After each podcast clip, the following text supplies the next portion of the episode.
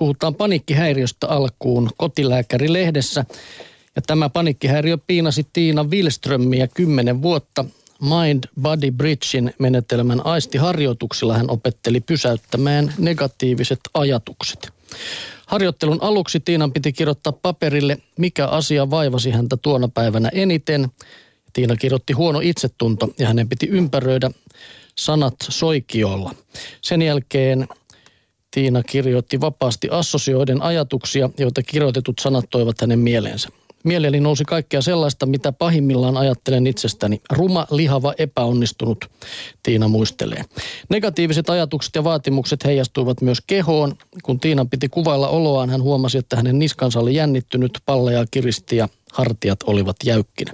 Seuraavaksi Tiinan tuli sulkea silmänsä muutamaksi minuutiksi ja keskittyä kuuntelemaan taustaääniä, kuten liikenteen hiljaista pauhua ja kadulla kulkevien ihmisten ääniä, sekä tunnustelemaan sormenpäillään sohvatyynyn kangasta. Oloni oli heti erilainen, masentavat ajatukset kaikkosivat ja keho rentoutui.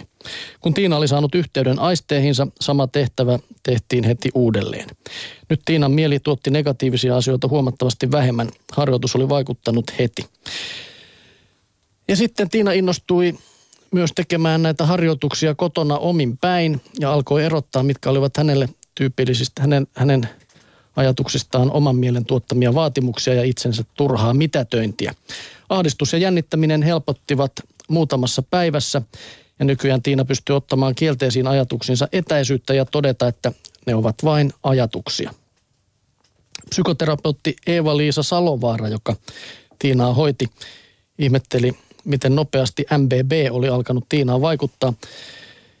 Koska Tiina oli motivoitunut, hän jaksoi tehdä työtä mielensä kanssa. Työskentely heijastuu jopa hänen uniinsa, jotka muuttuvat aiempaa paljon valoisimmiksi.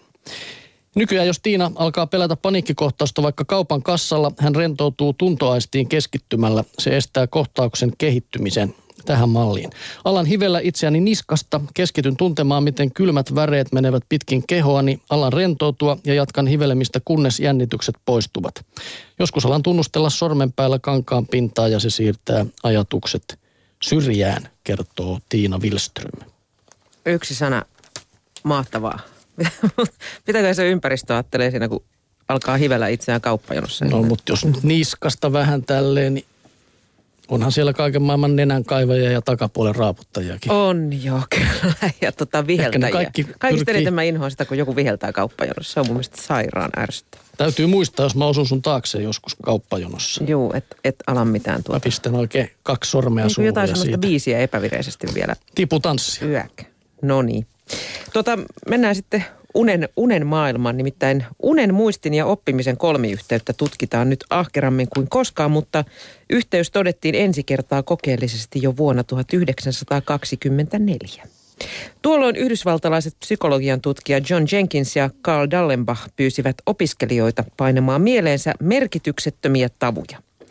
Toiset opettelivat ne illalla ennen nukkumaanmenoa, toiset taas aamulla heräämisen jälkeen. Tulosta osaat jo odottaa, kun tavuista pidettiin koe, illalla opiskelleet muistivat ne paremmin kuin aamuoppilaat. Kohta yhdeksänkymmentä vuotta vanha tutkimustulos on vahvistettu lukuisissa tutkimuksissa. Ihmiset ovat nukutun yön tai jopa nokosten jälkeen muistaneet paremmin esimerkiksi sanaluetteloita ja liikesarjoja. He ovat oppineet etevämmiksi virtuaalisen labyrintin selvittämisessä tai soittotaidossa. Pienet lapset nukkuvat paljon pidempään kuin aikuiset, osin siitä syystä, että heillä on jatkuvasti niin paljon opittavaa ja mieleenpainettavaa. Nyt tutkijat koettavat selvittää, miten nukkuvat aivot saavat aikaan nämä oppimissaavutukset. Kaksi teoriaa on saanut kannatusta ja kokeellista tukea. Ensimmäisen mukaan aivot vahvistavat päivän aikana käytettyjä hermoyhteyksiä pysyvän muistijäljen muodostamiseksi.